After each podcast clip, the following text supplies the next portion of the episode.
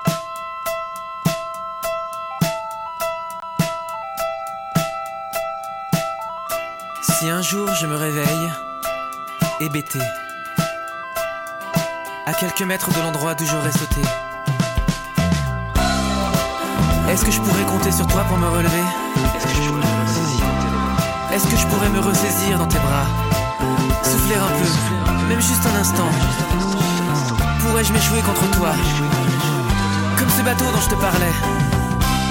Les bras sont ta vie, les gens sont ta vie. Allonge-toi, oublie le poids. Tu voles moi, oiseau de nuit.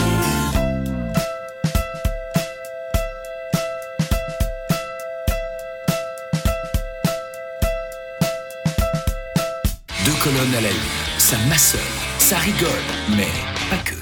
Salut les frangins, salut les frangines, salut les amis, moi c'est Fred et je suis ravi de vous retrouver sur Deux colonnes à l'une, sur Radio Delta. Alors ce week-end, on a passé un week-end de folie avec notre ami BP. On s'est fait, euh, Very fait- Bad Trip de 1 à 15 euh, en deux nuits. Je sais plus, on s'est retrouvé à 8h du matin en slip. Non, moi j'étais à Marseille. Non, Moi j'étais à Marseille. moi J'étais à. Lille. C'était complètement délirant, on était déguisés, on était maquillés. euh, euh, C'était du Bah, on a eu, on a eu On le tort de Kiss. voir le film The, The Dirt euh, avec Motley Crue, donc ça nous a bien plu Ça, ça nous a bien inspiré. je- pour nos déguisements. ouais. Et puis bon, je, je m'excuse auprès euh, de- d'Aurélia, je m'excuse pour le comportement euh, irrécupérable qui était le mien. Et heureusement, BP était là pour euh, Enfin, non, nous j'étais pas là, ramener vers l'infini. Non, non, c'est dit au début, je délie toute responsabilité. Voilà, écoute, heureusement, pénalement, on a un bon avocat. Bon. Euh, voilà, je suis ravi de retrouver notre, notre frère Stanislas euh, qui, gribouille des trucs. Bon, c'est pas très intéressant. Bon, en tout cas, il garde toujours son écharpe orange. J'ai j'ai remarqué, je sais pas. Mais qu'est-ce que t'as avec l'orange? Il faudrait quand même que tu ailles consulter ton superviseur. Ça serait quand même bien parce Euh, que. euh, Je vais peut-être rassurer l'invité, il meuble pas tout le temps comme ça. Le- Et puis Mina, Mina, eh bien Mina, merci de nous avoir rapporté un petit souvenir de, de Russie. Alors tu nous as apporté une bouteille Da. spéciale. Et puis merci pour cette coupe euh, désirless.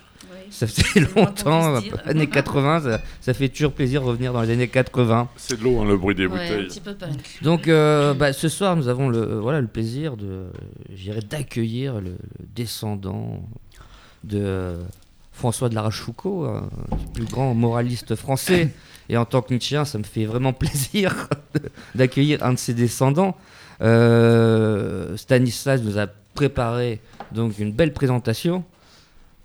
Non, même pas. Ah bon Ah, je, je croyais que tu avais le thème astral. Non, de- le thème astral, il est- donc Euh, de, de notre invité ce soir, astral, donc, il est qui est Louis-Henri de la Rochefoucauld, comme vous l'aurez compris, Je, donc je connais même pas mon ascendant, à vrai dire. hein. Je connais mes ancêtres, mais pas mon ascendant. Alors Stanislas, normalement, a dû étudier la question. Non, j'ai pas trouvé parce que souvent. Pourquoi Parce qu'il est trop jeune et normalement sur, euh, sur internet on, tape le nom de la personne avec astro à côté. Bon, bah écoute, Et Louis-Henri, tu on- reviens dans on 20 a ans. hein. Bon, il est attends, beaucoup trop attends, jeune. attends, j'a- j'appelle- j'a- j'appelle Elisabeth Tézier. Allô Elisabeth, es-tu là? Tu la connais bien, toi, en plus T'es pas Mais- né un disciple de Maffesoli Oui, mais fais gaffe, euh, attention. Non, je dirais pas trop de mal. Bon, bah alors je te laisse. Non, ce qui est intéressant, où je peux peut-être euh, justement Bah, rebondir bah, dessus, rebondir, c'est que je n'ai pas lu le livre, comme d'habitude, Ah bah, ah bah, mais, bravo mais que je connais le sujet et qu'on peut peut-être, euh, en partant de ce que pense euh, Louis-Henri, euh, voir euh, ce que je- j'ai noté quelque, quelque chose et je voulais lui poser quelques questions. On va peut-être le Attends, présenter tu, tu veux pas le présenter tout simplement? Bah, Non le mais t'es pas présenter. foutu de le donc, présenter. donc, je- je- donc il a écrit. Franchement, mais. Non mais alors non, vas-y. mais, non, mais alors franchement, Super bravo les mecs. Je trouve ça Non, magnifique. mais on est sur Radio U là ou. euh, enfin bon. euh, Non, alors, pr- pr- parce que c'est toi qui as lu plus de livres, vas-y BP. Bah ouais, c'est moi le plus beau, le plus intelligent, c'est BP, euh, le mystérieux et, Et modeste. et le redoutable Très BP. modeste. Très modeste. Alors, ce qui est intéressant dans ton dernier opus, on va l'appeler comme ça, la prophétie de John Lennon, c'est déjà ça m'a intrigué quand je l'ai vu la première fois, parce qu'en fait, j'ai pas lu les critiques, j'ai vu le livre. Mhm. Et effectivement, avec Fred, nous préparons quelque chose sur rock et spiritualité, et cette prophétie, enfin, ce qu'a dit John Lennon, en fait, que les Beatles sont plus célèbres que le Christ à l'heure actuelle, tu, tu cites la citation Ah ouais. complète d'ailleurs, qui, comprend trois phrases, mais c'est, effectivement, on voit le livre, ça interpelle. Donc c'est bien, pour, ça vendra notre livre plus tard. aussi. Et j'ai lu donc ce livre qui est, moi je trouve remarquable parce que en fait, à travers le rock, il pose un problème de ce qui est sociétal aujourd'hui, à savoir que notre monde manque de transcendance. Alors, on peut l'exprimer à travers la foi, on peut l'exprimer à, travers la mystique, même si c'est pas très bien vu par l'Église. On peut euh, l'exprimer par autre chose. Ton livre inverse le postulat de John Lennon, Ouais, exactement. 50 ans après. 50 ans après. Et, Attends, euh, rappelle le donc, et postulat. tu expliques donc le chemin de Louis, qui va en- devenir Clovis, qui va faire du rock ou de la musique mérovingienne, ce qui est quand même intéressant. Pop, pop, Pop mérovingienne. Pop mérovingienne. donc, euh, c'est assez intéressant pour ça. Et euh, il y a tout le cheminement. Bon, je pense que tu es, euh, tu interviews sur Technic Art, tu interviews des, et effectivement, tu commences par Philippe Manœuvre. Alors, je suis allé interroger certaines personnes qui ont été interviewées par Philippe Manœuvre. Bon, effectivement, est-ce que c'est le pape du rock Euh, En plus, il nous a pas pris pour les mille et une euh, guitares, donc on- voilà. Moi, je préfère le passage avec Christophe, notamment. Ouais, ouais, ouais, Je- Christophe, oui, bon, Christophe, je... Je, je Ah, précise juste que, que toutes les inter- enfin, tous les propos apportés sont véridiques à la virgule près. hein. oui, j'ai vérifié, ouais. j'ai vérifié, euh, j'ai vérifié. Christophe me l'a dit, il m'a précisé. Ouais. alors, et surtout, alors, ce roman a une qualité extraordinaire, c'est que je ne suis pas le seul à trouver Christine and the Queens aseptisée, sans intérêt, et euh, je pense que c'est le malheur de la musique actuelle, et à mon avis, elle a une place centrale parce que je pense que justement, c'est tout ce que ne veut pas faire ton héros. Euh, oui, euh, ça on peut dire ça. Mais à vrai dire, maintenant, il m'est- passé le- l'envie de dire du mal de Christiane de Queens parce que elle est déjà, comment dire, elle a déjà atteint son obsolescence programmée avec Jeanne Haddad. Et ça m'a fait de la peine pour elle parce que je, se trouve que je, suis, je me suis faufilé dans les coulisses des dernières victoires de la musique. Et, euh, et sur le plateau de France Inter, elles étaient à côté. Et euh, Christiane de Queens avait triomphé il y a deux ou trois ans, je me souviens plus. Et cette année, c'était l'année de Jeanne Haddad. Et Christiane de Queens était là, euh, toute penaude. Et je me suis dit vraiment quel business inhumain qui, vraiment qui considère vraiment les chanteurs comme des, je sais pas, comme des yaourts, comme ça qu'on lance sur le marché et qui sont périmés très très vite. Donc oui, j'aime pas beaucoup Christiane de Queens, mais mais elle me fait plutôt, plutôt de la peine aujourd'hui. C'est-à-dire, elle a cartonné là au festival euh, mondial aux États-Unis de nouvelle musique, euh, je sais plus, c'est Montobello, enfin un truc comme ça. Alors, honnêtement, j'arrive pas moi à voir son succès parce que j'ai l'impression que quand elle sort un disque, c'est médiatiquement euh, énorme. Mais euh, moi, je connais personne qui aime vraiment euh, Christiane de Queens, donc j'aimerais bien qu'on m'en présente quoi. Des, des- des vrais fans, voilà. Est-ce que ça existe réellement des gens qui écoutent Christiane de Queens en boucle euh, Non, chez eux? Non. Non, je pense pas, non. euh, c'est... lancer Je pense par pas. exemple, non mais je pense par exemple qu'une fille comme euh, une fille comme euh, Angèle qui est très à la mode, je pense que les adolescentes aujourd'hui écoutent euh, Angèle quoi. Ouais. Euh, le rap qui marche, je pense que voilà les gens écoutent vraiment. Mais il y a des choses comme ça, euh, comme euh, Christiane de Queens ou comme Eddie de Préto. J'ai du mal à Ah, là, imaginer. c'est dur. Là, c'est dur. Ah, il dit de préto, oh là Non. là, il y aurait des choses à dire. Mais en tout cas, revenons sur cette fameuse prophétie, parce que, euh, qui est en préambule de, de ton livre. Donc, John Lennon en 1970 dit Le christianisme s'en ira, il s'amenuisera et s'effacera. Je n'ai pas besoin de débattre de cela, j'ai raison et l'avenir le prouvera. Aujourd'hui, nous sommes plus populaires que Jésus. J'ignore ce qui disparaîtra en premier, le rock'n'roll ou le christianisme. Et par rapport à ce qu'on a vu cette semaine, euh, par rapport à, ce symbole qui est Notre-Dame de Paris, et, ce qu'on a pu euh, assister, le fait que euh, non seulement c'est un, symbole national, mais aussi c'est un symbole de tout le christianisme qui, brûle, est-ce que, voilà, est-ce que finalement, voilà, on, on est dans cette interrogation perpétuelle depuis Nietzsche, depuis la mort de Dieu, et ça ne fait que voilà, confirmer non seulement le fait qu'il y a on est au 21e siècle, est-ce que le 21e siècle sera spirituel ou ne sera pas Mais en tout cas, on est véritablement dans cette question, de ce questionnement, non seulement d'un christianisme qui est en crise, et euh, tu en parles dans Ouais. ton livre par rapport au- à Vatican II, dont tu fais référence. euh, pareil pour le rock, est-ce que finalement, effectivement, le rock amène une spiritualité Et, et c'est la même chose, je dirais, pour la maçonnerie actuellement, puisque la maçonnerie connaît aussi une crise. euh, qu'on qu'on en parle ou pas, mais Oui. elle, elle est aussi en crise actuellement. Il y a des, aussi des querelles. Des querelles entre anciens et modernes, on va dire ça comme ça. Parce que c'est exactement ça, hein, on a une querelle Ah, entre Louis est un descendant de Lully. Hein, Ah, c'est vrai. ça, C'est un descendant de Lully. hein. Et en plus, euh, il se trouve que dans la vraie vie, je suis descendant de Lully euh, aussi. Lully qui était homosexuel. euh, Bah oui, j'allais dire comment il a fait des enfants, parce que quand on. Et ben à l'époque, il avait été obligé quand même par d'avoir une couverture. Donc je descends de sa couverture. Donc, tu, descends, tu descends de Lully, tu descends de La Rochefoucauld et tu descends de Clovis. Moi, j'y comprends plus. Ah rien. non, non, non, euh, oui, ça Clovis, c'était. euh, ça me plaisait comme pseudonyme pour le personnage, en effet, qui à un moment s'appelle je- DJ Clovis. Voilà, d'avoir deux euh, trucs aussi a priori antinomiques. En vérité, d'ailleurs, le personnage dans la première version s'appelait DJ Charlemagne, jusqu'au moment où est arrivée une scène qui se passe à la fin de la première partie et qui se passe à la piscine Molitor en haut.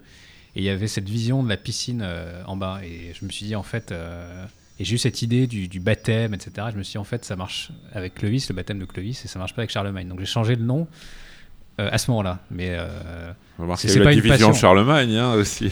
ouais, c'est vrai. Mais euh, après, il se trouve que je suis rémois par ma mère. Donc la cathédrale de Reims, bon, le baptême de Clovis, tout ça, c'est un truc au- auquel je suis assez familier depuis toujours. D'accord, ok. Donc, euh, Autre cathédrale d'ailleurs qui a brûlé. Oui, euh, j'allais dire, tu es le chaînon manquant entre. euh, voilà, c'est toi, Reims, euh, Notre-Dame. La cathédrale de Reims, c'est vrai, était une cathédrale d'avant-garde, puisqu'elle a brûlé euh, à la Seconde Guerre mondiale, donc bien avant Notre-Dame. Et ensuite, elle a accueilli un concert de rock euh, mythique euh, de Tangerine Dream dans les années 70. C'est du rock, Tangerine Dream C'est du. du- Comment ils disent en allemand Du cosmic rock. Du krautrock. Du krautrock, mais Ouais, du du cosmic rock. Bon, concert euh, qui avait pro- provoqué un grand scandale à l'époque. euh, et cancer, euh, concert, cancer, concert, pardon. Bonjour, euh, mémorable. D'ailleurs, il y a un numéro de Gonzai sur le krautrock euh, qui est très bien. euh, Exactement, Ils, il y a- en- ils le citent, je crois, d'ailleurs, il y a notamment un article fantastique sur euh, Klaus Dinger, qui a été à la fois membre de Kraftwerk, puis de Neu, puis de La Düsseldorf, pour les, ceux qui s'intéressent à cette musique. Qui n'a rien à voir avec mon livre, d'ailleurs, mais Moi, j'aime bien Gena X. je connais moins bien. Euh, oui, Donc, puis- oui, le alors- désenchantement du monde, vas-y, Oui, là-dessus. et en plus, Notre-Dame tient un rôle central, puisque, en fait, c'est à l'occasion de l'ordination d'un ami sur le parvis de Notre-Dame qui va retrouver la foi. Oui, alors c'est vrai que c'est. euh, Je devrais pas dire que ça m'a amu- amusé parce que ça m'a pas amusé, mais c'est vrai que ce livre euh, est déjà entré dans l'histoire puisqu'il y a une scène à Notre-Dame euh, assez longue d'ordination et euh, scène pendant laquelle euh, le Christ himself euh, apparaît au héros et le l'engage à se- s'engager dans une, euh, ouais, une- un projet de pop euh, mystique, de pop paulinienne très exactement, parce qu'il y a une réflexion autour de Saint Paul qui avait réussi à retourner l'Empire romain, à re- retourner l'Empire romain en le convertissant, etc. Et donc il lui dit maintenant il faudrait faire pareil, euh, arriver à refaire une geste paulinienne par Ah. la pop. en à passant- de la postmodernité. Voilà. Et tu n'as pas osé le faire derrière le un deuxième pilier. Non, c'est vrai, j'aurais que, dû. oui, Paul Claudel, j'ai pensé Bah immédiatement ouais, à vrai, Claudel. vrai.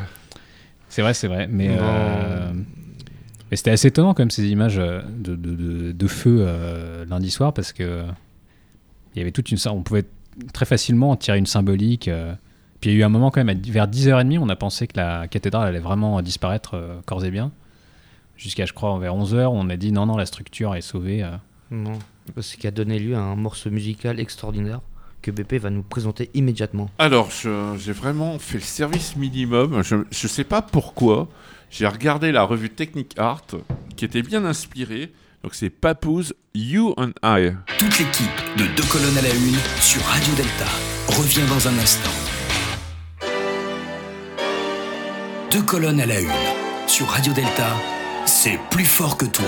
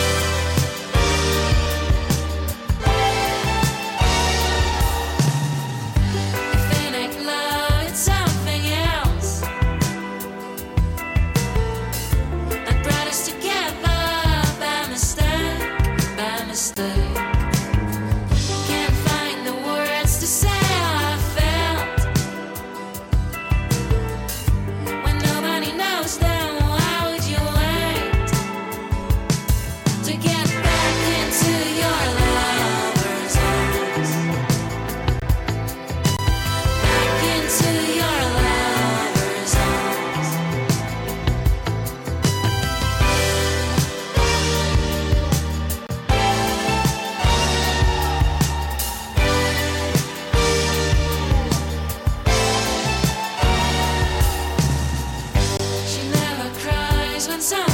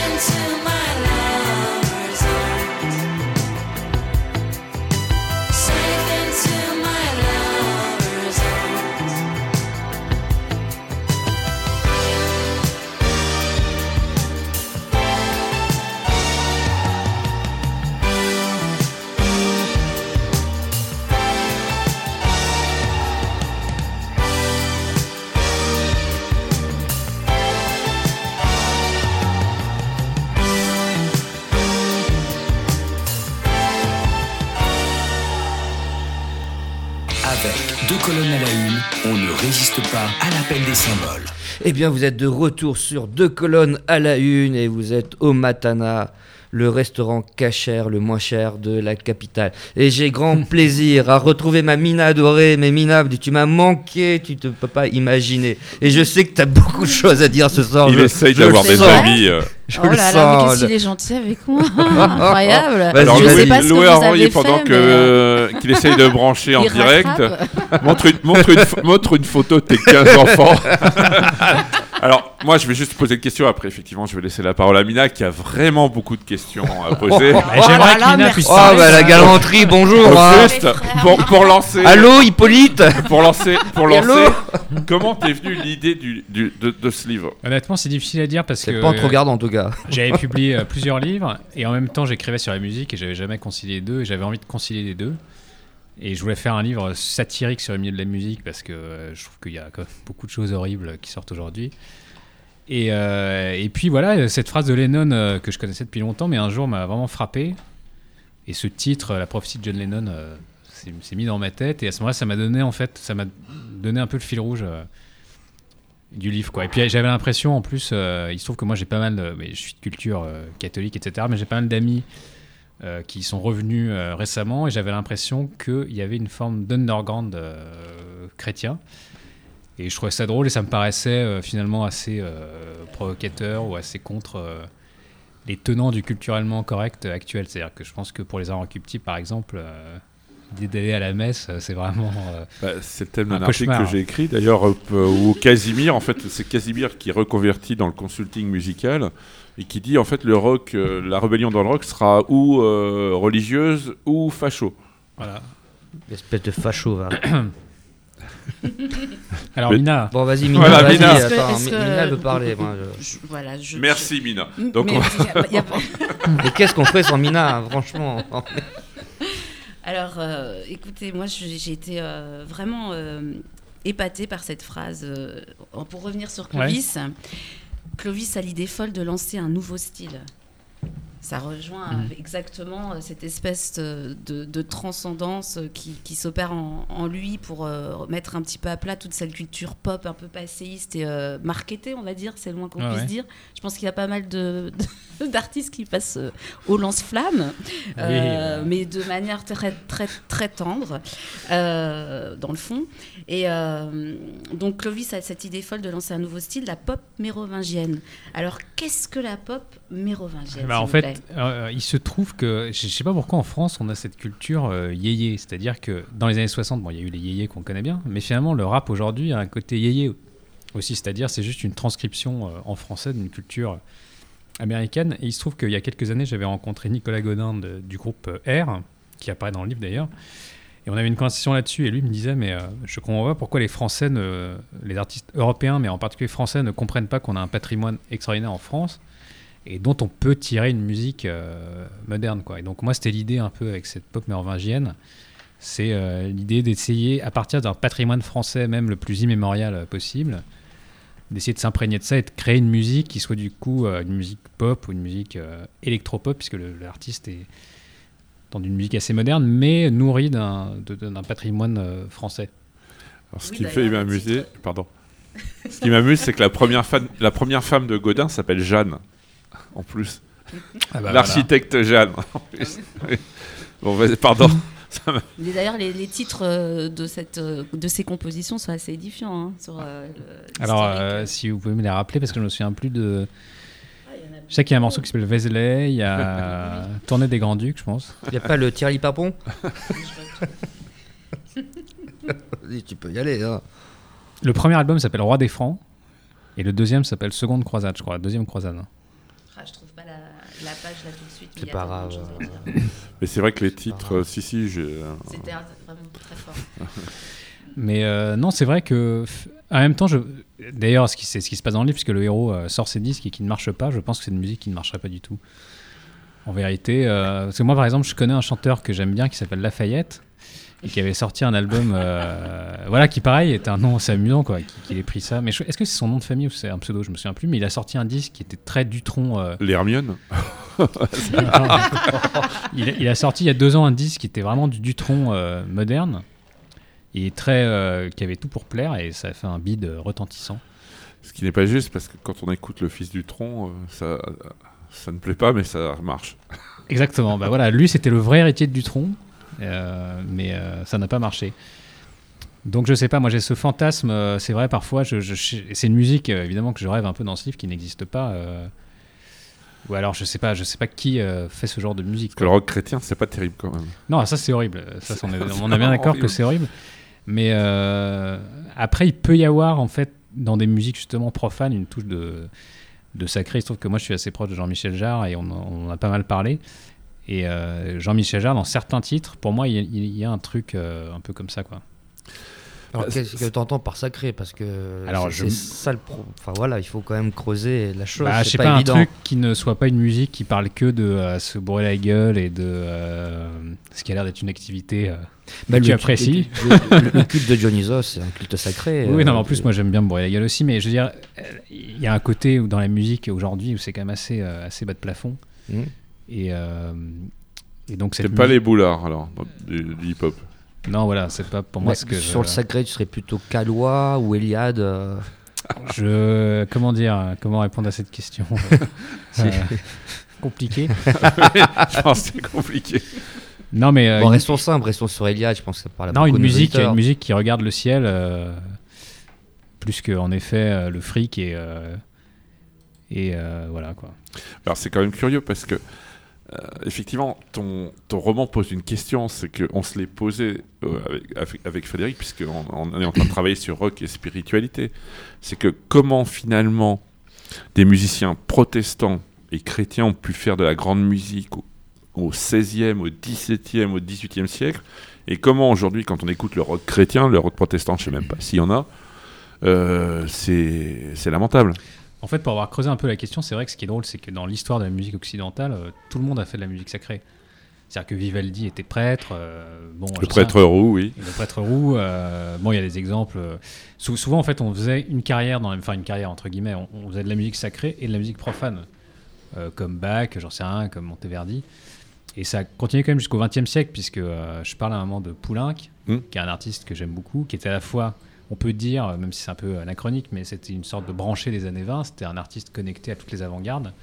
Et en même temps, à un moment, il allait à Rocamadour, il a une révélation et il a enregistré de la, il a composé de la musique mystique. Stravinsky, pareil, qui est l'incarnation de l'avant-garde en musique au XXe siècle. Et j'ai l'impression que ça a duré jusqu'aux années euh, 50, début 60. En gros, jusqu'à Elvis, qui a fait beaucoup de gospel. euh, ou jusqu'à Red Charles, euh, qui d'une certaine manière mélangeait un peu euh, un côté euh, gospel et la, la pop euh, de l'époque. Euh, ce qui lui a valu à l'époque d'ailleurs beaucoup de critiques, c'est Jean-Michel Jarre qui m'a dit, tu te rends on se rend plus compte, mais à l'époque, Red Charles était accusé d'être le diable. Ah bien sûr. parce que justement, il mélangeait un côté sacré et vraiment un, un côté musique pour faire danser, danser dans les boîtes de nuit. Quoi. Et après, j'ai l'impression que dans les années 60, euh, arrive cette génération à la fois très brillante et un peu mégalomaniaque des Dylan et des Lennon. Et eux, en fait, veulent juste remplacer le, le Christ. Et, euh, et après, pour moi, le niveau euh, s'effondre un peu. Et c'est vrai que personne ne, ne- ne s'est dit, tiens, on pourrait faire avec les synthétiseurs et tout une, une musique euh, du, du bac d'aujourd'hui. Parce qu'il y aurait pu y avoir dans les années 70, euh, dans les années 90, du bac euh, électronique. Quoi. Bah, Moi, une des plus, un des plus beaux requiem que je connais, que je connais d'ailleurs dans ces deux versions, c'est euh, la version pour grand orchestre et la version plus intimiste, c'est le, requ- le requiem de Forêt, qui était athée en plus, qui a fait ça, Ouais. qu'il a écrit pour faire plaisir à sa mère. Euh, donc c'est Ligeti, euh, il n'est pas très religieux, son requiem est quand même assez euh, très dépaysant, on va dire. Et puis il y a aussi comment il s'appelle Dutilleux, Metz pour les temps présents Ouais. qui était quand même ultra dansé par Béjar ou d'autres, et qui est le générique maintenant de Futurama. Donc, euh, vous voulez dire que, enfin, tu veux dire qu'il y a eu des exemples assez récents? Oui, Oui, euh, en revanche, à l'inverse, euh, je connais pas de morceaux mystiques de Dr. Dre ou de David Guetta. alors la question que je me pose justement, ça me permet de rebondir, c'est dans ton roman, on a l'impression qu'en fait la spiritualité est liée quand même à la religion, alors que c'est le grand, c'est le, c'est la grande, c'est the great, euh, great spirit swindle, pour euh, pour, para- pour paraphraser le film des des Sex Pistols. Des Sex Pistols, oui. Et euh, en fait, euh, c'est la grande escroquerie parce que la spiritualité n'est pas forcément liée à une religion. Bah, c'est vrai, d'autant que d'ailleurs les plus grandes icônes euh, chrétiennes, euh, souvent n'étaient même pas chrétiens. Au XXe siècle, par exemple, Simone Veil euh, ne s'est jamais baptisée, euh, n'a jamais été baptisée. Et Peggy, euh, qui aujourd'hui est considéré comme une espèce de grande gloire du christianisme, euh, c'est pareil en fait. Il était mystique, mais sans être rentré dans l'église euh, avec un grand E. Et euh, c'est vrai que bon, euh, je suis pas sûr que dans la manif pour tous, euh, si on leur avait demandé de faire de la musique, ça aurait pas forcément été brillant. Non. Alors qu'il y a en effet chez des chez des parpaillots complets une musique qui pour moi a un côté mystique. Donc tout ça en effet est assez assez assez brouillé. Bah, est-ce qu'il a, est-ce qu'il retrouve la foi ou est-ce qu'il est mystique? C'est ça la question, parce que l'Église a toujours été très méfiante par rapport au, au mystique. C'est quelque chose qu'on ne Ouais. contrôle pas. Euh, c'est quasiment, euh, et euh, d'ailleurs on en parle aujourd'hui avec le, la statue de, de Michel-Ange, justement, on se demande si elle n'est pas, si elle est pas en train de jouir. Si, mais attends, Mina est en train de jouir, justement. Donc, a un truc plus précis encore à dire. Donc c'est, Désolé. c'est- Non, les non, mystiques- mais- après, Merci non, non, me non, lancer. non, mais- donc le, mysti- le mysticisme, Non, c'est toi- l'orgasme toi- en fait. Oui, toi, t'as un orgasme à toi tout seul. On le sait. Merci. Mina, on t'écoute. Je sais pas si. Enfin, il peut peut-être répondre. Oui, non, mais c'est vrai que tout ça est ambigu Ah, aussi, bon, parce oui. qu'on peut dire que dans les euh, statues de Sainte Thérèse d'Avila, euh, euh, l'extase mystique, en effet, euh, une forme d'ambiguïté, quoi. Bah, c'est ce qui est intéressant, c'est que ton livre est très ambigu en fait. C'est ça, il faut, il faut lire entre les lignes. Tu es ambigu. Et alors, Fred disait, tu as l'air sage, mais finalement, pour avoir été euh, 12 ans au collège Stanislas, je sais que ce ne sont pas forcément ceux qui ont l'air le plus sages qu'ils sont. Ouais, bah, on a bien vu, j'ai Ouais, ouais. Bah, alors c'est vrai que toi, tu viens de Stanislas, moi, du lycée Franklin, dans le 16e arrondissement. On vous mettait la branlée au foot. Ouais, j'étais à Jean-Baptiste C, donc je te mettais aussi à branler. Ah bah, ouais. Ah, je croyais moi, j'étais pas dans l'équipe de foot, mais je pensais qu'on était plutôt bon, donc je suis dés- désolé d'apprendre ça. Ouais, mais attends, ça, tu m'as vu. Bon, vas-y, Mina. Euh, en fait, euh, j'aimerais beaucoup euh, revenir sur ce, que vous avez dit sur les yéyés. Vous dites qu'ils ils matraquent la jeunesse, ils étaient les, tortionnaires des pensées collectives. Et vous faites un lien avec le hip-hop. En disant euh, ce hip-hop bifton d'échappée de banlieue à chaîne en or qui brille, c'est aussi le rap kebab dont s'empiffre la jeunesse. Et je trouve euh, ça euh, super violent, super, euh, super euh, pointu. Et puis en même temps, c'est vrai qu'il y a un gros business autour de ça. Donc est-ce que vous voulez dire qu'en fait, le rap a effectivement maintenant remplacé ce mouvement yéyé qui euh, pervertit un petit peu les cerveaux, ramollit un petit peu la musique? Alors, C'est bien trouvé d'ailleurs. Je trouve que ouais. c'est bien trouvé. Je suis tout à fait d'accord avec ça. Il faut que j'essaie d'être structuré parce que c'est un- une réponse assez longue. En fait, il se trouve que ce que je dis sur les yéyés, c'est un- c'est influencé d'un texte que plus personne ne connaît, qui est fantastique, qui est le premier texte publié par Modiano dans une revue d'extrême droite dans les années 60, qui était le Crapouillot. Mm. Et donc son premier texte, qui d'ailleurs lui-même de, a essayé de faire disparaître de sa bibliographie, était un pamphlet contre les yéyés, où il faisait une métaphore entre les yéyés et les camps de concentration, et en disant que les années 60 étaient un camp de concentration euh, cool, où les jeunes étaient complètement lobotomisés et euh, on leur bourrait la tête de, de Shetland et de disques et de LSD. Et euh, c'est vrai, aujourd'hui, la musique de la jeunesse, en gros, c'est le rap. Mais le rap, pour moi, ça peut être quand même une musique euh, intelligente, quoi. Ça peut être une musique. Je pense que Grand Master Flash, c'était pas idiot. euh, MC Solar, c'était pas idiot. Les non, enfin bon, voilà, exactement. Il y a quand même des exemples intéressants, mais aujourd'hui, c'est vrai qu'il y a quand même une- un côté assez décérébrant dans le, dans le rap. euh, Aujourd'hui, ce que j'appelle euh, assez méchamment, en effet, le rap euh, kebab. Et je me souviens plus de la fin de votre question, pardon, parce que j'avais la. Donc, pour vous, ce, ce, ce, ce rap euh, qui, euh, qui, qui est de la musique euh, en robinet euh, qui coule partout euh, autour de nous a Ah oui. remplacé ce. Je me souviens de la fin de ma réponse, pardon. C'est que euh, là aussi, j'en avais parlé avec Jean-Michel Jarre qui m'avait raconté qu'il avait assisté. euh, et lui, c'est un artiste Sony aujourd'hui, Jarre. Et euh, par Sony, il avait été invité à faire un séminaire à Londres avec plusieurs autres artistes Sony. Et il y avait notamment euh, Will.i.am des Black Eyed Peas. Et à un moment, Will.i.am euh, prend la parole. et Il est dit- religieux d'ailleurs, il est assez religieux. Alors, je sais pas, mais en tout cas, Will.i.am prend la parole et dit. c'est c'est Will.i.am qui parle, hein, parce que c'est des paroles qui pourraient passer pour racistes chez quelqu'un d'autre, mais Will.i.am dit bon, de toute façon, il faut pas se mentir. Dans le rap, il y a quand même une, euh, une sorte de revanche sociale, il y a un désir d'ascension sociale, et notamment de gagner du fric. Et pour beaucoup de rappeurs, euh, le rap est juste une sorte de carte de visite. Mais derrière, l'idée, c'est de gagner du fric avec des, casques comme euh, Beats by Dre, ou des fringues comme Booba, Caris, tous ces gens-là. Et donc il y a aussi quand même dans ce rap un côté très, très mercantile et très, Matérialiste. et très, très matérialiste. Quoi. Pour moi, le, rap n'est pas du tout. Enfin, c'est une banalité ce que je veux dire, mais le rap n'est pas du tout une musique contestataire, une musique euh, de rébellion. C'est la musique capitaliste par, par excellence, quoi, de consommation et de. Et, voilà. Et alors, c'est vrai que quand je parle de rap kebab, c'est que je m'amuse à, expliquer que, euh, de la même façon qu'il y a une forme de malbouffe, de grande distribution, il y a aussi une sorte de malbouffe auditive. Et euh, pour moi, ouais, le rap, il contribue, comme d'autres genres musicaux, comme certains, certaines musiques mainstream. euh, Comme Julien Doré. il prend cher. Oui, il, il prend il cher. prend cher, Julien Doré. Ouais, Non, pas c'est vraiment. plutôt, Julien Carton. hein. Oula Non, Julien Doré, je trouve que j'ai passé une heure avec lui euh, à l'interviewer un jour euh, et où il se foutait de ma gueule euh, complètement. Et ce que je peux comprendre parce que je l'ai interviewé pour le magazine GQ, donc peut-être qu'il se disait c'est un mec qui bosse. Ça veut dire quoi d'ailleurs, GQ Ça veut dire Gentleman's Quarterly, je sais pas ce que ça veut dire. Ouais. Bon, c'est le. Peut-être qu'il disait c'est un type euh, qui euh, ne s'intéresse qu'aux jeans et aux boots, euh, donc c'est un idiot. Et je vais lui. Les voilà. Lewis. hein. Les Lewis. Exactement. Mais vraiment, c'était, pour moi un type complètement idiot, quoi, que j'ai eu en face de moi pendant une heure. Après, j'ai fait un article plutôt gentil sur lui parce que c'était pour GQ, mais je, je gardais en tête d'imprimer la vérité un jour. Ce que, Alors, j'ai, ce que j'ai fait dans ce livre. Mais d'ailleurs, c'est intéressant parce que je suis tombé sur une, ancienne sur une compilation d'anciens rap et c'est vrai que quand on, on écoute It's a Beautiful Day de Ice-T, c'est autre chose quand même. Il y a, il y a quand même euh, du groove, il y a des choses là. C'est là, on a en fait, on a l'impression que c'est soit on est, on est joueur de foot au PSG, soit on est rappeur. Oui, oui, bah en effet, oui. Euh, D'ailleurs, euh, c'est toute une culture qui va bien ensemble. hein. Et alors, avant de lancer la musique, juste, euh, ça va nous permettre de rebondir et, et d'annoncer ce qu'il y aura après. Ce qui est intéressant aussi dans ce livre, c'est que ça montre bien l'ambiguïté de la musique, je dirais du rock, à savoir que soit est-ce qu'elle est rebelle, ou est-ce qu'elle est faussement rebelle et récupérée par le système, euh, est-ce qu'elle est, ou est-ce que c'est J'ai, le j'ai le temps de répondre. hein. après la musique. Ah, d'accord. Donc on va écouter, alors ça tombe bien, ça me permet d'enchaîner, puisque euh, on voit qu'il y a des... euh, on parlait d'argent, on parlait d'économie, on voit qu'il y a des grandes fortunes qui donnent pour Notre-Dame. Or, la revue préférée des grandes fortunes, c'est Forbes. Donc on va écouter le Villejuif Underground, John Forbes. Vous écoutez Deux colonnes à la une sur Radio Delta. L'émission revient dans quelques instants.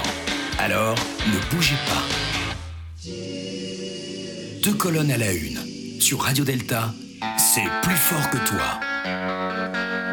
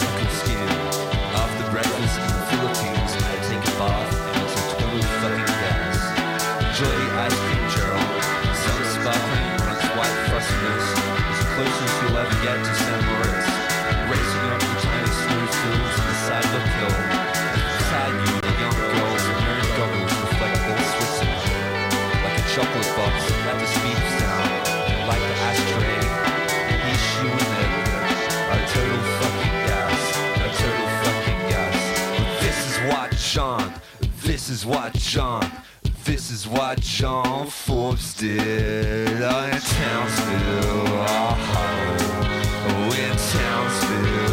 Oh, oh, in Townsville. Oh, oh, Townsville. Oh. Yeah.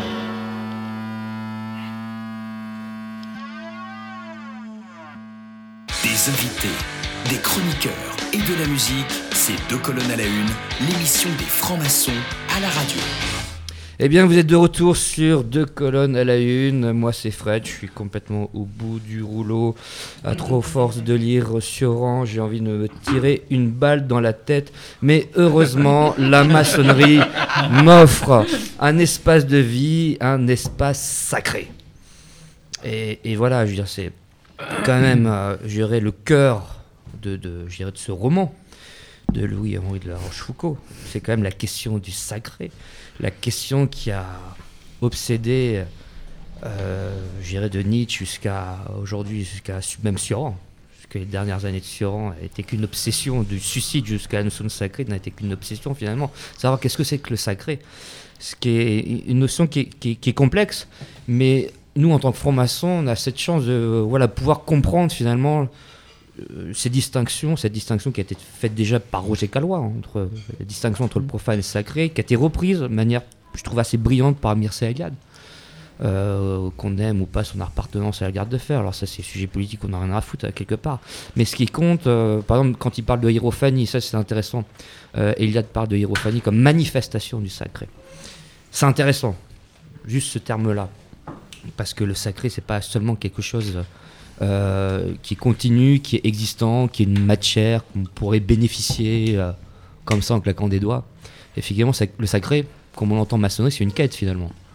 On, on est la- dans la quête du sacré, une quête de la Ah, Il transcendance. n'y a, jamais d'arrivée en tout cas. Et on ne sait pas. Et donc, effectivement, on- pour essayer de contrecarrer, gérer cette, gérer ce pessimisme qui m'habite, qui m'habite sans cesse, cette, euh, cette pulsion de mort, effectivement, il y a cette pulsion de vie qui est le sacré. Et le sacré, finalement, bien c'est le contraire du profane, c'est ce qui n'est pas là. C'est ça qui est très compliqué à penser. Ça veut dire qu'on est effectivement sans. euh, bon, la prochaine émission, on aura Bogdanov, t'inquiète pas. Là, il nous expliquera ce que c'est que le temps imaginaire. Mathématiquement. Le temps imaginaire, donc le, le pré-univers, enfin, quel est le temps avant le Big Bang? Enfin, non, euh, brièvement, effectivement, le, le- le- sacré, finalement, Eliade le raconte bien. euh, il parle pas de rock, mais il parle, par exemple, euh, il parle bien du, du fait qu'on est dans un temps, dans une époque où le profane prédomine sur le sacré, dans le sens où on a une vision profane des choses, on a une vision marchande. Euh, ça a été redit, redit par euh, un, un mec brillant que j'adore, qui s'appelle Edgar Morin, et dans un petit livre sur les stars, les stars du cinéma, où justement il explique que le star du cinéma, à la fois c'est un objet marchand et à la fois un objet sacré.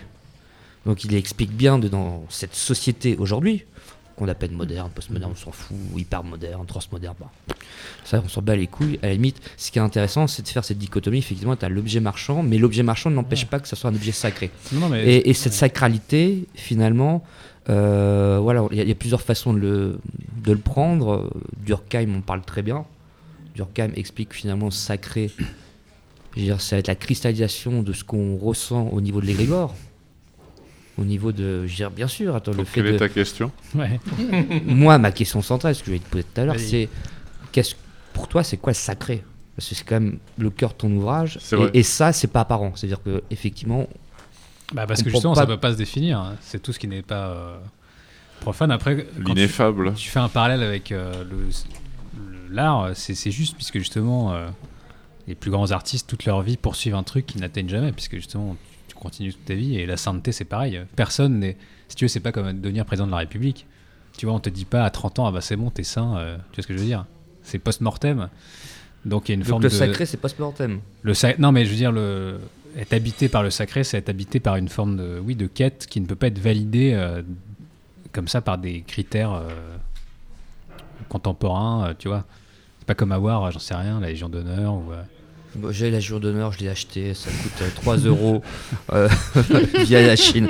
Par contre, Stanislas a, a- a- a eu euh, une expérience extraordinaire en tant que photographe, puisqu'il a photographié euh, des moines. Effectivement, ça, ça de peut quelle, peut-être euh, euh, quelle abbaye ça peut quelle, nous euh, intéresser. À Ligugé, des moines Ah ouais. bénédictins. Et justement, ce qui, ce qui était intéressant, c'était dans leur regard tout ce qui peut se passer et tout ce qui véhicule en, en eux. Euh, Et et vis-à-vis de ce que je le demandais au-delà de, de, de- de ce dernier livre que tu as écrit, ce que justement, euh, est-ce que, avec ton éducation et tout, est-ce qu'on peut penser une spiritualité sans Dieu, par exemple? Bah, pour moi, ça c'est quand, même- c'est quand même compliqué parce que je vois pas ce que tu mets à la place. Mais euh, après, en revanche, je pense que ce qui est- c'est vrai que ce qui est paradoxal, par exemple, dans le christianisme, c'est que c'est vrai que pour moi, la foi est un truc qui, par essence, est anti-bourgeois. Et donc, il y a un truc paradoxal là-dedans, c'est que, bon, euh, aujourd'hui, euh, les milieux chrétiens sont plutôt des milieux euh, bourgeois, mais qui après donnent des gens qui vont plutôt bosser dans la banque et dans le conseil.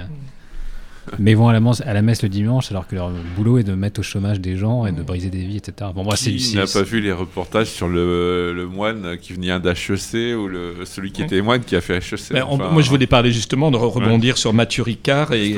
Ah, et- bah voilà. et le bouddhisme qui, que le- qui dit que la spiritualité D'ailleurs, je me ferais bien un petit. Ricard là. Que- donc, une- qui dit qu'il y a la spiritualité laïque. Alors, Qu'est-ce que tu en penses, toi, Alors, de la euh, spiritualité laïque? Euh, Alors, je vais- Je peux peut-être aider Non, parce arrête que tes conneries. Vas-y.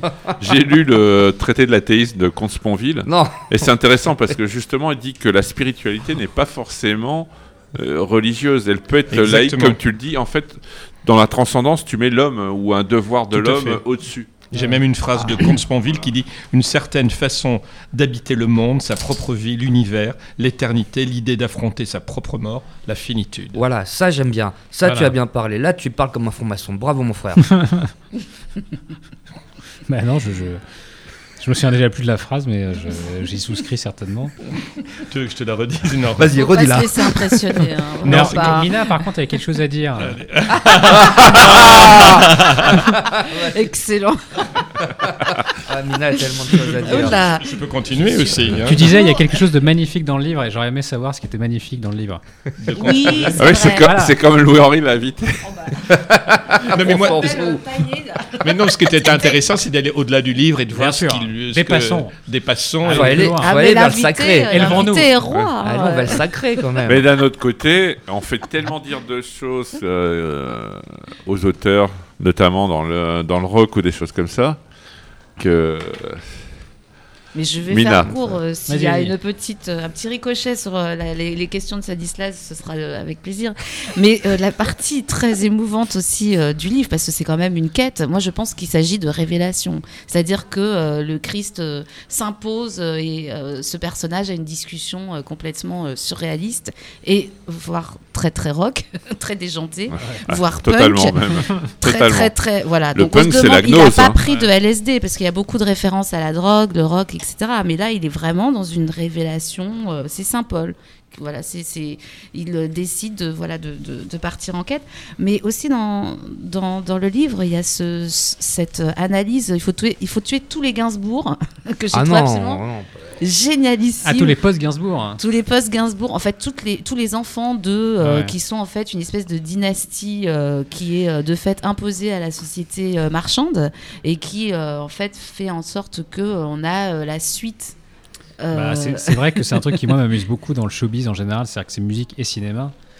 C'est à quel point c'est des gens qui sont toujours de grandes valeurs de gauche, etc., alors qu'ils fonctionnent comme la société d'ancien régime, dans une reproduction sociale à fond, quoi. Et dans un effet, Charlotte Gainsbourg, il se trouve que moi j'ai eu l'occasion de l'interviewer et, euh, pour un disque où elle faisait finalement pas grand-chose, quoi. C'était pas elle qui écrivait les morceaux, c'est pas elle qui produisait la musique, euh, elle chantait, mais sa voix était un peu retravaillée derrière. Et en interview, d'ailleurs, elle n'avait pas grand-chose à, à dire, mais c'était, il y avait marqué sur le disque Charlotte Gainsbourg et elle avait une promo euh, démentielle, comme aurait eu un, un enfant de, de Louis XIV. euh, J'en sais rien s'il c'est- avait. elle euh, représente la, la reine mère. et euh, donc, de je m'amuse à dire que Gainsbourg euh, sonne un peu comme Habsbourg et que, euh, et que c'est vrai, quand on est Gainsbourg euh, en France aujourd'hui, on est assez royal. Il y a c'est- qui entretient le classe. catalogue. Hein. Jen, en- Classe, classe. Jen entretient le catalogue. hein. Ouais, ah, ouais, mais attends, sûr. Gainsbourg avait une classe. Moi, euh, Je sais que mon, mon- mon père l'a accompagné plusieurs fois. À l'époque, mon père travaillait sur le 5e arrondissement, était gardien de la paix, jeune gardien de la paix. Et Gainsbourg, euh, quand il sortait euh, boîte de nuit pour sortir des bars, il appelait la police. Oui, bien sûr. Et Mais j'en connais on- d'autres, On, hein. on le foutait dans le poulailler, parce qu'à l'époque, police secours, il y avait un poulailler. Donc il était avec les travelots, avec tous les voyous. Et puis il euh, débarquait chez lui, à rue de Verneuil. Et puis le lendemain, il allait au commissariat. Puis il payait, euh, il rinçait les- tous- tous les policiers, il leur amenait des bouteilles, etc. Il était royal, classe. Ah non, classe. non, oui, mais Donc c'est- euh, c'est Gainsbourg. c'est- intéressant parce que j'en viens quand même au, au- au côté aussi fraternité, parce qu'il faut quand même parler aussi que le fait que le sacré, par exemple chez Durkheim, ça permet justement, euh, c'est un vecteur vers la fraternité. C'est-à-dire que, euh, pour reprendre un petit peu les, les, les- mots de Saint-Exupéry, y a pas, on peut pas être frère autour de rien, il faut être frère autour de quelque chose. Et que je pense que effectivement, en maçonnerie, on peut pas être frère sans cet espace sacré, parce que euh, on, on a des rites, on a un folklore, on a des tabliers, etc., des sautoirs, on a plein de des gants blancs euh, qui sont vendus d'ailleurs euh, dans le monde entier, dans les Disneyland de Paris, hein, parce qu'il faut savoir que si Mickey, Mickey Mouse a des gants blancs, c'est pas par hasard. hein. Ah, tu te réfères à Gainsbourg, j'ai un Mickey Mouse. euh, il Donc- bosse beaucoup. Et, et effectivement, nous, on, on se réfère à, ce- enfin, à cet Ouais. espace sacré, qu'on soit au Grand Orient, à Grand de France, on s'en fout, parce que finalement, cet espace sacré est là. Ce que je disais à beaucoup de dignitaires du Grand Orient de France, on a beau essayer de, de ne pas hum, travailler la gloire du grand architecte de l'univers, néanmoins, on est dans un espace symbolique. Alors là, je bascule, attention, du côté espace sacré et espace symbolique. Parce que là, ça a un sens. C'est-à-dire que le symbole, Ah ouais. pour beaucoup de gens, c'est justement la magnification du sacré. Et par rapport à ce qui s'est passé dernièrement, par rapport à Notre-Dame, effectivement, il y a quand même beaucoup de messages de gens qui sont chrétiens, non chrétiens, en disant effectivement Notre-Dame, c'est un symbole qui est en train de brûler. ouais. Et donc on est, euh, on, on- on est quelque part, euh, j'irais boulever, bouleversifié, Et on a reçu Didier Bourdon, c'est pour ça. parce qu'effectivement, c'est une part de sacré qui est en train de brûler. Exactement. Je ne peux pas dire mieux. Et justement, dans ton, euh, dans ton livre, ce qui est, ce qui est intéressant, c'est qu'on a l'impression qu'il est en manque de fraternité. Et, Fred, il pose une bonne question, en fait. C'est que dans- on a l'impression qu'il recherche quelque chose. Est-ce que c'est une fraternité? Parce que finalement, euh, pff, Bah, il est quand même en ouais. panne d'inspiration, il est un peu délaissé. euh, Bah, il est minoritaire en même temps, il peut pas créer une scène autour de lui. euh. Mais en même temps, moi je trouve ça bien d'être minoritaire. hein. Hmm. Je trouve pas que ça soit triste d'être minoritaire finalement. Et, il retrouve, et en fait, il a euh, une. euh, je sais pas si c'est un ange, il retrouve une star déchue qui est devenue euh, ultra. euh, Ouais, alors ça, c'est un personnage Cro- imaginaire pour le coup que j'ai mis dans le livre. ouais, ça, j'ai cherché longtemps à savoir qui c'était. Ouais, en fait, je me suis amusé. Je me suis amusé parce euh, ouais. il se trouve qu'il y a longtemps, euh, c'était Mishka Asayas qui avait publié une encyclopédie du rock. Oui. Et il s'était amusé à mettre un groupe imaginaire avec un, un album imaginaire. Et je crois qu'il avait créé un faux disque qu'il avait mis en vente sur eBay ou je sais On a tous fait ça. Moi, en loge, j'ai souvent cité pendant trois ans dans ma loge parce qu'ils se ré- ils se réputaient être. euh, prétendaient être des grands auteurs de philosophie. Enfin, c'est fou ce qu'il y a en- dans nos loges. On a de spécialistes de Spinoza, euh, de, de Platon. J'avais inventé Testoios de Thalès, ce qui veut dire couille ou bite de Thalès. Et je l'ai cité Bravo, pendant trois ans. Et il paraît qu'il est encore cité dans la loge où j'étais. hein, voilà. Euh, euh, je ne dirais pas l'obédience. Ce n'est pas mon obédience actuelle, mais bon. Mais voilà, comme il se trouve qu'il y a beaucoup de personnages, enfin de vraies personnes qui apparaissent et qui tiennent des vrais propos, mais il y a aussi quand même euh, une trame romanesque. Il y a quand même quelques personnages de fiction, et dont ce personnage euh, qui, qui est un personnage étonnant en effet, qui aurait une carrière Oui. dans, le, dans le punk, puis qui euh, serait allé vers des trucs euh, plus euh, sacrés, qui serait une sorte de Christina Campo de. Parce que j'ai cherché rock. son disque. Je l'ai cherché. C'est vrai, ouais. ouais. Ouais, ouais, je me suis dit. Oui, parce que je me suis amusé. Il se trouve que j'ai déjà rencontré Yves Adrien, qui est un mec pour qui j'ai une grande admiration, qui était un grand rock critique des années 70. Le Donc nouveau, je m'amuse dans ouais. le livre à dire Ouais. que Yves Adrien a chroniqué son disque dans Façade ou dans je sais pas quelle revue de, de l'époque. Mais c'était un disque imaginaire. hein. Moi, ce que, ce que j'aime dans, dans le style, c'est vrai qu'il y, a un- il y a un style intéressant, euh, si tu veux, euh, il y a un mélange quelque part de, je dirais, il y a un côté Bukowski qui est pas suffisamment exploité à mon sens, ce qui est très original, et en même temps, on, retrouve avec plaisir un, peu de, ce que j'aime de la littérature. euh, on retrouve un peu de Richard Millet, on trouve euh, euh, quelque chose de très direct et avec beaucoup de poésie, avec, beaucoup, avec des belles formules. En tout cas, il y a quelque chose qui est plaisant et en même temps, tu tiens un sujet qui est intéressant puisque tu te places quand même, euh, j'irais peut-être dans cette nouvelle génération d'auteurs postmodernes Exactement. et, et tu vas, à mon sens, tu vas beaucoup plus loin que des gens comme Beck BD ou Marc-Edouard Nab, qui pour moi sont des auteurs qui sont malheureusement un peu dépassés et qui appartiennent euh, à la fin du XXe siècle. Et, et voilà, on a plaisir aujourd'hui de t'avoir accueilli. Tu vas te prendre un procès par Nab. Ouf, oh, non, on n'a rien à foutre. Écoute, en tout cas, moi, moi j'ai eu beaucoup de plaisir à, à te lire, à t'écouter. Et, et- et je pense que voilà, tu, tu fais partie de l'avenir de la littérature française. Et en tant que, en tant que franc-maçon, euh, je pense que la maçonnerie d'ailleurs a, a toujours eu à cœur de défendre la culture. euh, quelle que soit son origine, la littérature en fait partie et en tout cas on te remercie vivement Merci et, et chaleureusement. Merci à toi. Deux colonnes à la une. Les francs-maçons sur Radio Delta. Travaillons et persévérons. Vous pourrez écouter le podcast de l'émission sur Radio Delta. Le chantier n'est pas terminé. Nous avons posé la première pierre ce soir avec notre invité Louis-Henri de la Rochefoucauld, que nous remercions vivement. Nous devons déjà songer à poser la seconde pierre. Une petite chanson à cette fin. Tous à moi. Bogda, Bogda, Bogdanov Euh, bref, je crois qu'on n'a pas répété, mais vous l'avez compris, le prochain invité sera Grishka Bogdanov. Je revis, le travail continue, tel l'acacia imputrescible. Notre-Dame se relèvera, la force est bien avec nous. N'est-ce pas, Bar d'abord? Petit Ewok Fred, la foi, l'espérance, la charité, la prudence, la tempérance, la force et la justice sont avec nous. En bon franc-maçon, nous en avons la volonté et nous la mettrons en action. Mina, n'avons-nous pas un symbole qui représente cette volonté en action? Avant de répondre, j'invoque le grand, le mystérieux et le redoutable BP, car avec lui on ne peut jamais se tromper, le maillet et le ciseau. On ne peut jamais se tromper avec le grand BP. D'ailleurs, le bar est-il prêt? Foi de bar d'abord. Tous en force à la taverne. Merci à notre invité, merci frères, sœurs Mina, BP, Sébastien et Stanislas. Je déclare fermer cette plus ou moins respectable émission et on se retrouve au bistrot. Deux colonnes à la. Ça maçonne, ça rigole, mais pas que.